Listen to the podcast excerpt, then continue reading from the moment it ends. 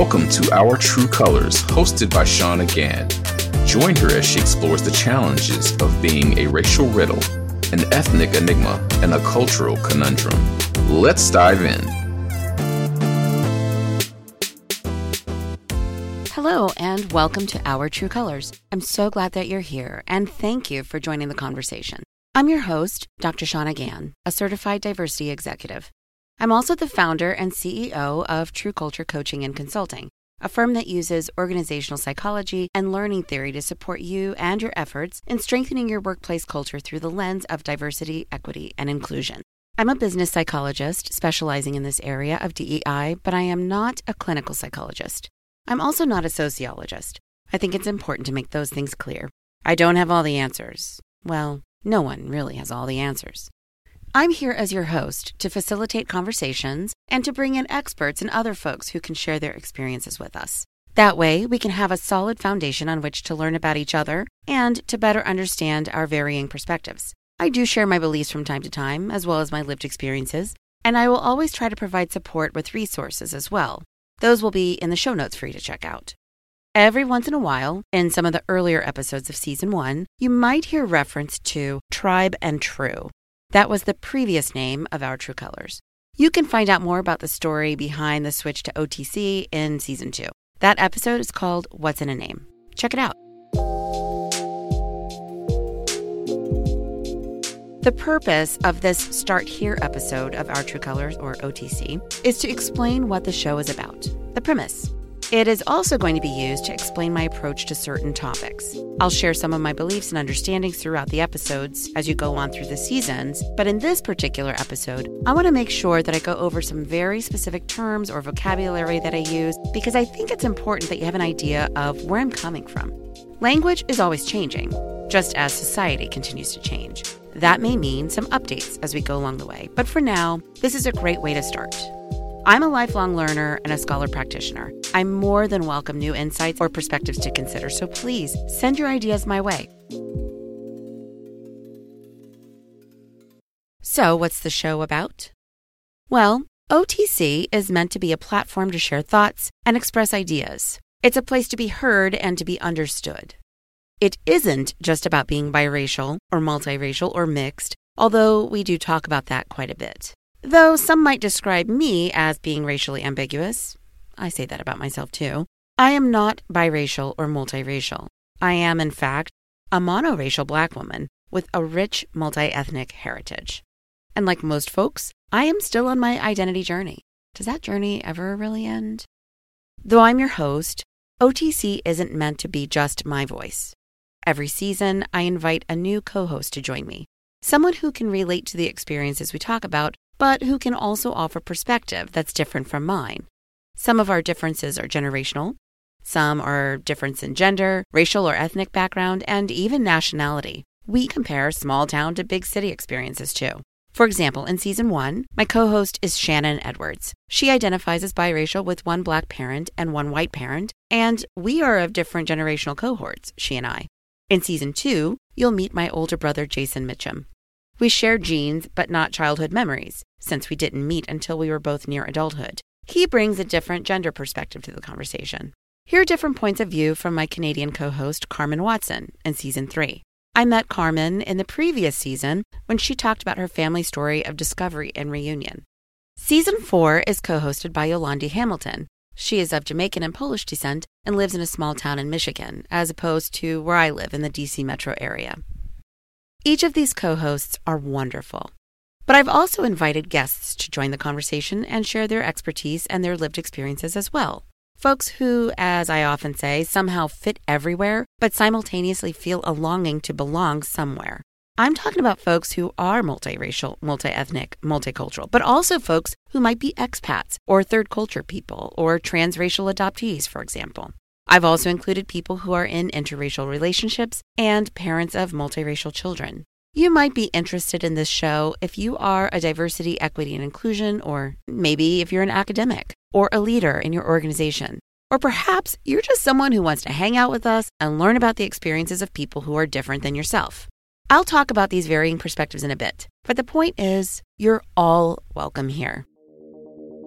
Now, let's talk about what our true culture is not. It's okay and it's natural to vent or complain about lived experiences that have impacted us in some negative way.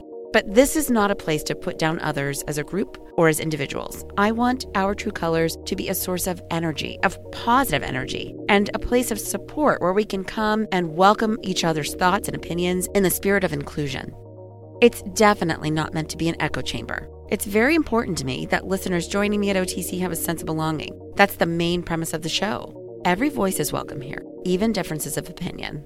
It's all part of the conversation. Okay, so with all of that explained, what does it actually mean to be racially ambiguous? Have you ever asked anyone, or perhaps been asked, any questions like these? What are you? How mixed are you? What's your background? What's your ethnicity? Do you always have a tan? What are you mixed with? Where are you from? Where are you from originally? Those questions don't necessarily come from a place of malintent or rudeness or prejudice or racism or anything like that. Most of the time, people are just coming from a place of curiosity. It is human nature, after all, to be curious, and we live in a world where lots of people see race as a binary. And actually, our brains are wired for bias. That's right, bias. It just is. It's actually how we, as humans that are part of the animal kingdom, have learned to survive. But this sorting of people and things can become pretty problematic when we start talking about social categorization. It can lead to harmful in group and out group dynamics and thinking that people are either this or they're not. Well, guess what? I'm here to tell you that it's not like that. Race is not as clear as black and white, literally or figuratively. It's important to note that the show is not about being black or white, or even black and white. Racial ambiguity is not code for, quote, mixed, unquote. The word ambiguous means unclear or inexact, or according to Lexico, it means being open to more than one interpretation. You might be perceived as racially ambiguous, or sometimes people say ethnically ambiguous, if people tend to have a hard time pinpointing your racial ancestry. You might perceive someone else as being racially or ethnically ambiguous when you find yourself wondering, quote, what they are, unquote, or maybe where they're from. Our True Colors focuses on identity.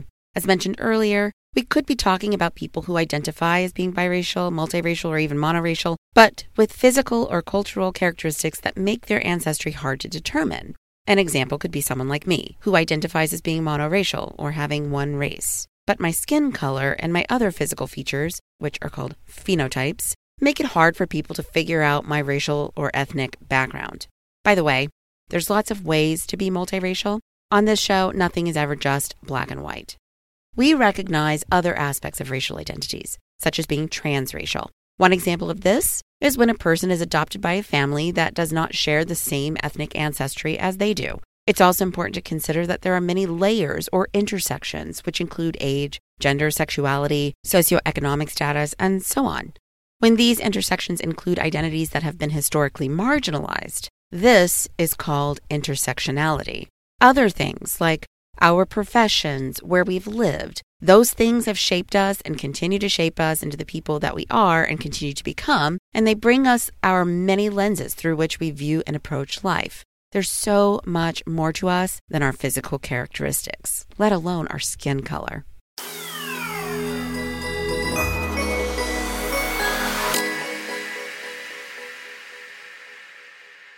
I've used a lot of terms so far. So let's take this time to break down some of these a little bit more.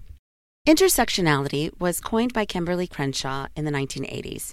It has to do with our multifaceted selves, but very specifically, it has to do with the intersections of identities held by marginalized groups of people.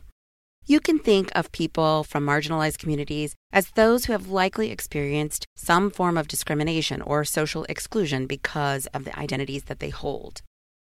Merriam Webster defines intersectionality as, quote, the complex, cumulative way in which the effects of multiple forms of discrimination, such as racism, sexism, or classism, and how these things combine and overlap or intersect, especially in the experiences of marginalized individuals or groups.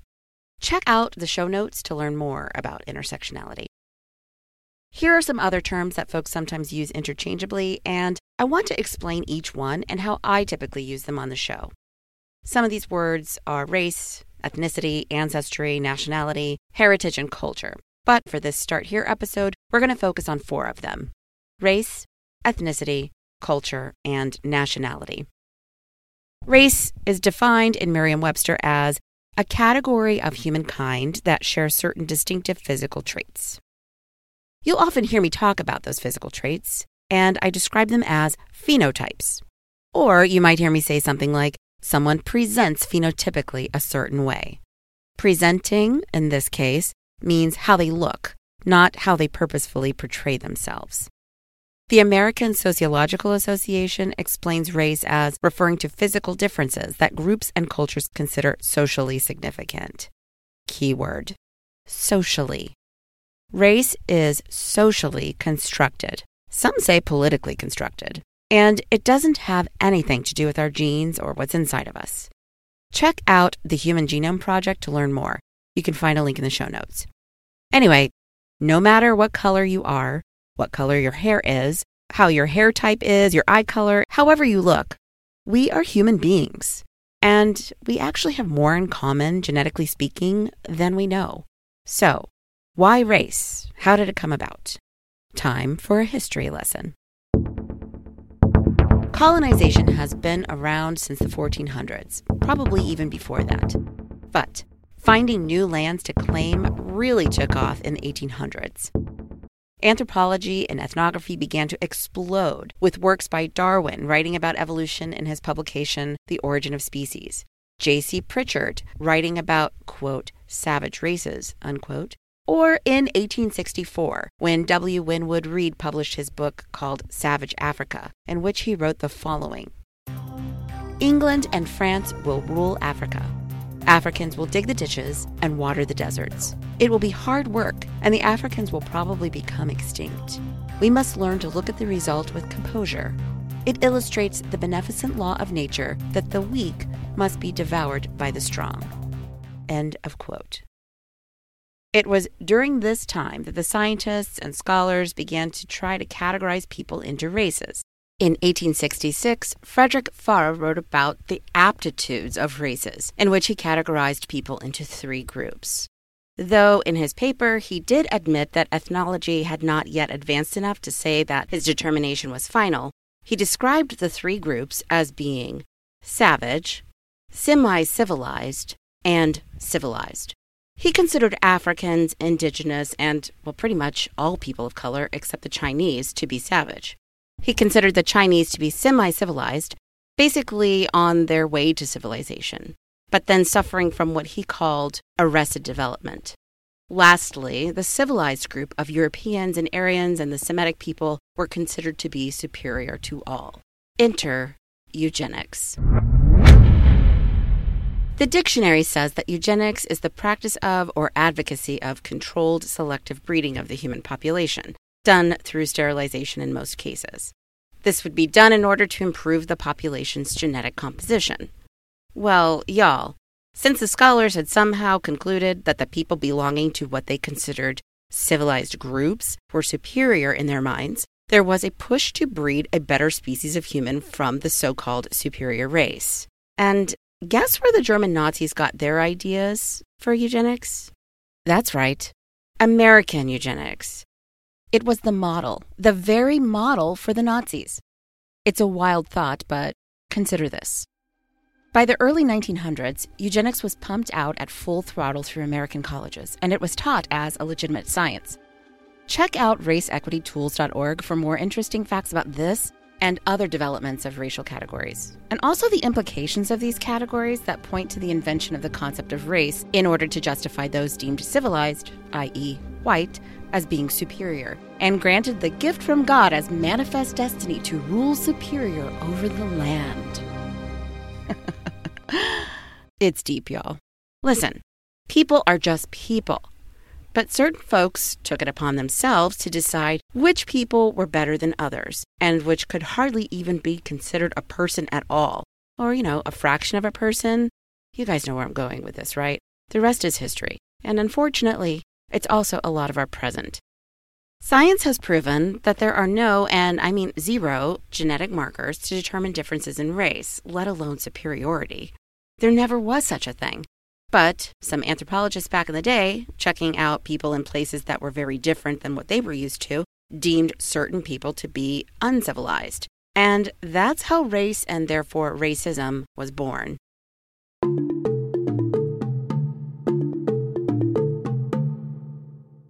Now, race is a heavy word, and I just gave you the background and why it's considered socially and politically constructed. That being said, I still use the word race as a descriptor. Sometimes you might hear these descriptions as something like this someone is racialized as white, or racialized as fill in the blank. Though I may still use the word race in conversation, you need to know that my use of the word is not my subscription to racial or racist ideals. Race is usually used as a way to categorize people according to how they look, taking cues from phenotypes such as skin color, hair texture, facial features, etc. You know, those random boxes on forms and things. Thank you, census. Now, ethnicity, that's actually a subset of race, often used interchangeably with race, but it's different. It has more to do with shared ancestry and genes, but it can include language, religion, some aspects of culture, geography, and so on. An example could be describing people who are racialized as being white. Examples of ethnicities might be folks who have Slavic, Nordic, or English ancestry. Check the show notes for a link to a New York Times article about the Biden administration's proposal for a new way to collect census data. It actually combines race and ethnicity and gives more options for ways that people can self identify. Most interesting. Culture can be found within ethnic groups, but it doesn't have to be. Culture describes the way of life of a group of people, such as shared beliefs, expressions of art like music, dance, and also things like cuisine and traditions and practices. Think about different ways that you experience culture depending on the context. For example, work. Your work culture might be different than your culture at home, or the culture in your neighborhood, and so on. Culture does not have to be tied to ethnicity. Now consider how people might be racialized or racially categorized and the assumptions that come with this racialization or social categorization. What if the person being racialized in a certain way actually doesn't share the culture of the group with which they're being categorized? This is sometimes the case with transracial adoption. Imagine a white American family adopting an infant from someplace like South Asia. That child grows up to have the physical characteristics of their ethnic ancestry. But they might only identify with American culture, and even more specifically, the various subcultures of that family or the region in the United States where that family resides. Let's go a little deeper.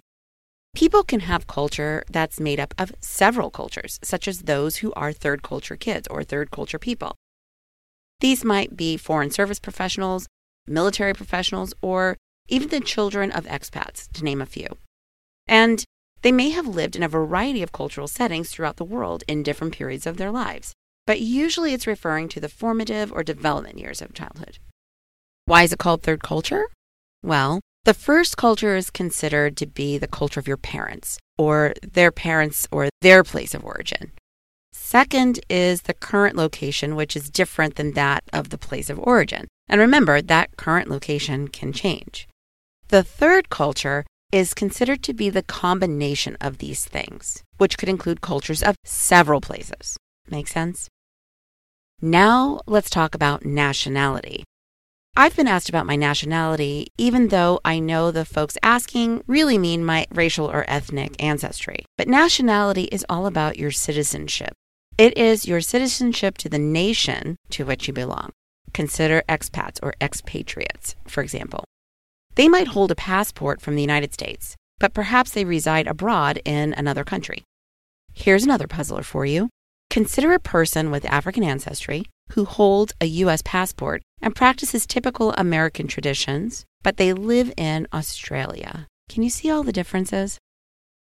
Finally, I want to talk to you about terms like Black versus African American or white versus Caucasian. Let me first start by saying you can use whichever terms you want. There's nothing right now that says one is better than the other or one is more appropriate than the other. It often comes down to preference. It also has nothing to do with what is politically correct or not politically correct. Different folks hold different preferences. I just want to give you my take on this, since you're going to hear me use these terms throughout the episodes. Most often, you'll hear me use the terms black and white to describe groups with African ancestry or those with European ancestry. I do sometimes say African American. It kind of depends on the situation.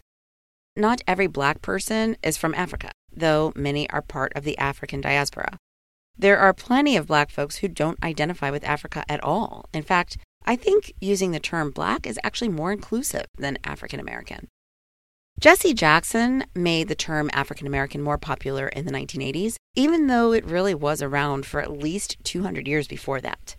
Well, why was it embraced in the 80s? Jesse Jackson and some others pointed out that other ethnic groups in America all had reference to a land outside of the US, and it was attached to their identity, like Chinese American or Italian American, and so on, whereas black only evoked thoughts of skin color, or on a social level, perhaps the side of town you lived on. Redlining anyone? Anyway, I do not personally have ties to Africa, but like many others, I am interested in my ancestry, which is African. I think of people who immigrate from Africa and become naturalized citizens of the United States. I think of them as being African American, or perhaps even children who might be first generation immigrants. Those of us who don't have ties to Africa, but have ancestry and we're here because of the transatlantic slave trade, I just think of us as black folks. When it comes to white versus Caucasian, why do I use the word white instead of Caucasian? Well, the term Caucasian came from the 1700s.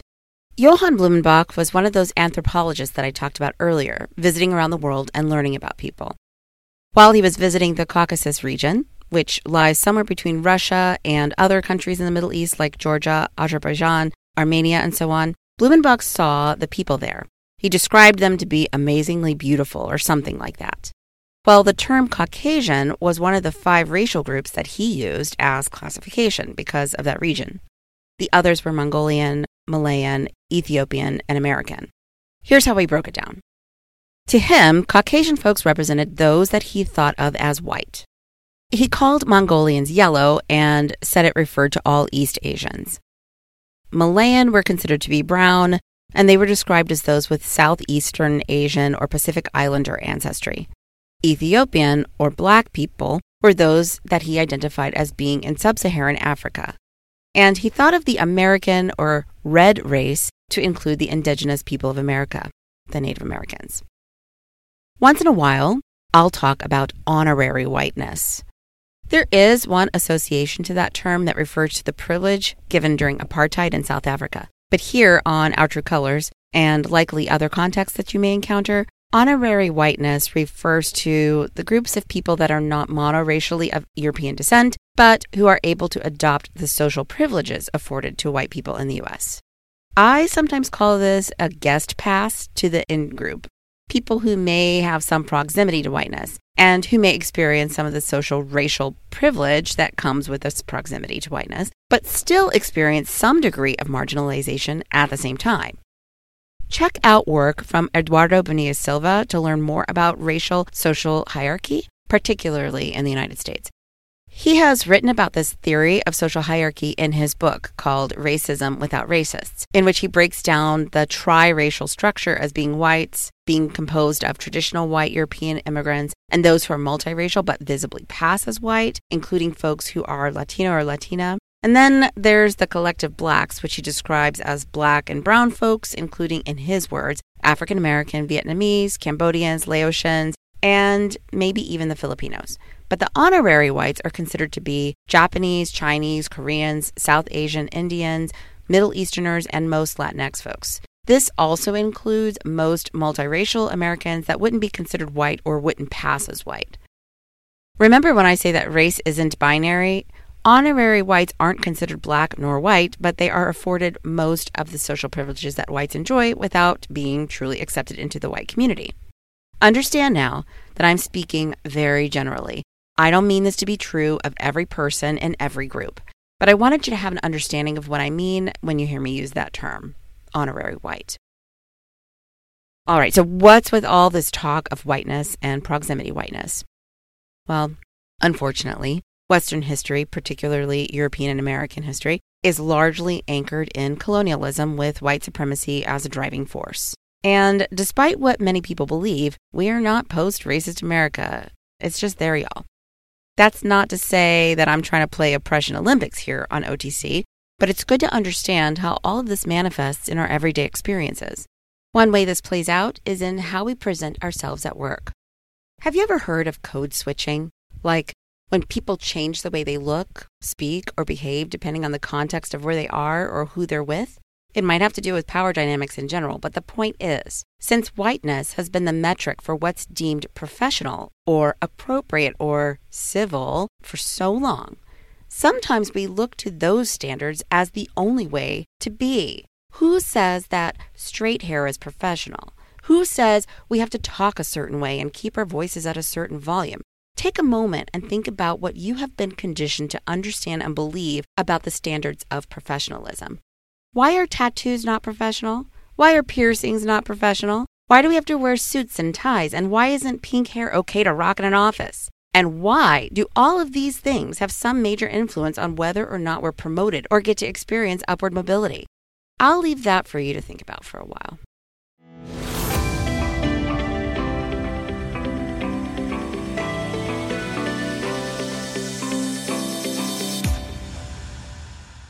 Let's move on from all of this and talk about what it means in society when it comes to diversity, equity, and inclusion.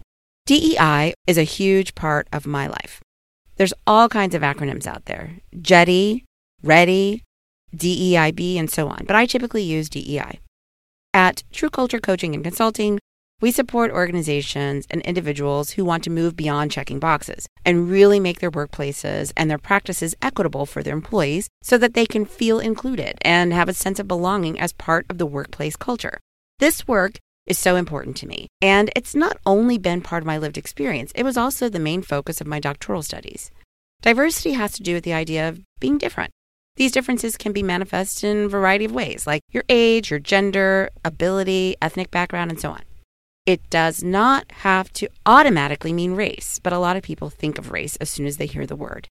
Diversity should be valued because these differences allow us to be exposed to various perspectives. Pro tip hanging around with people who aren't like you really begins to minimize prejudice. The more we learn about others, even when they're different from us, the more we see people as people and not outgroup versus in group. Speaking of outgroup and in group, let's talk about inclusion. It's how you provide the space for people to weigh in and share their many perspectives. You've probably heard Vernā Myers' famous words diversity is being invited to the party and inclusion is being asked to dance. It's more than just having people there and tokenizing them because they represent different groups of people and different characteristics. Inclusion means hearing their voices, listening to them, taking their perspectives into consideration. Now let's talk about equity, which should not be confused with equality. Equity means leveling the playing field. Equality means that everyone has the same thing. Consider this example. A family of four gets all the same bike. Equality would mean providing everyone with a large 10 speed road bike, even three year old Alexis and her brother Brandon. While that illustrates equality because everyone has the same bike, those bikes are not appropriate for everyone in the family. Maybe even the parents need adjustments to their seats and the style of their bicycle in order to be successful riders. While equity is providing those appropriate adjustments or providing the appropriate things in the first place for each rider. Things like seat height, style, or just the way the bike functions. For example, three year old Alexis might need a tricycle, while her six year old brother Brandon might need a bike with training wheels. Consider a rider who may be a person that uses a wheelchair. They need a hand bike in order to equitably enjoy the activity. Providing the appropriate bicycle for each person sets them up for success. It levels the playing field. Now apply that to work or apply that to your everyday life. How many times do we try to make everything the same for everyone when really we need to be making it appropriate and equitable for everyone? No matter what you look like, where you're from, or who you are, we at Our True Colors are here to celebrate each other. We're also here to learn from one another. You are all welcome here. And If you dig this show, I recommend you check out our new show, The Culture Clinic, to expand and apply some of these concepts to the workplace. I also recommend that you head to truecultureconsulting.com to learn more about applying the principles of DEI to improve your workplace culture. Come along on the journey, y'all. I am so glad to have you here. In the meantime, be safe out there. Share a smile with someone and please find a way to make someone feel welcome.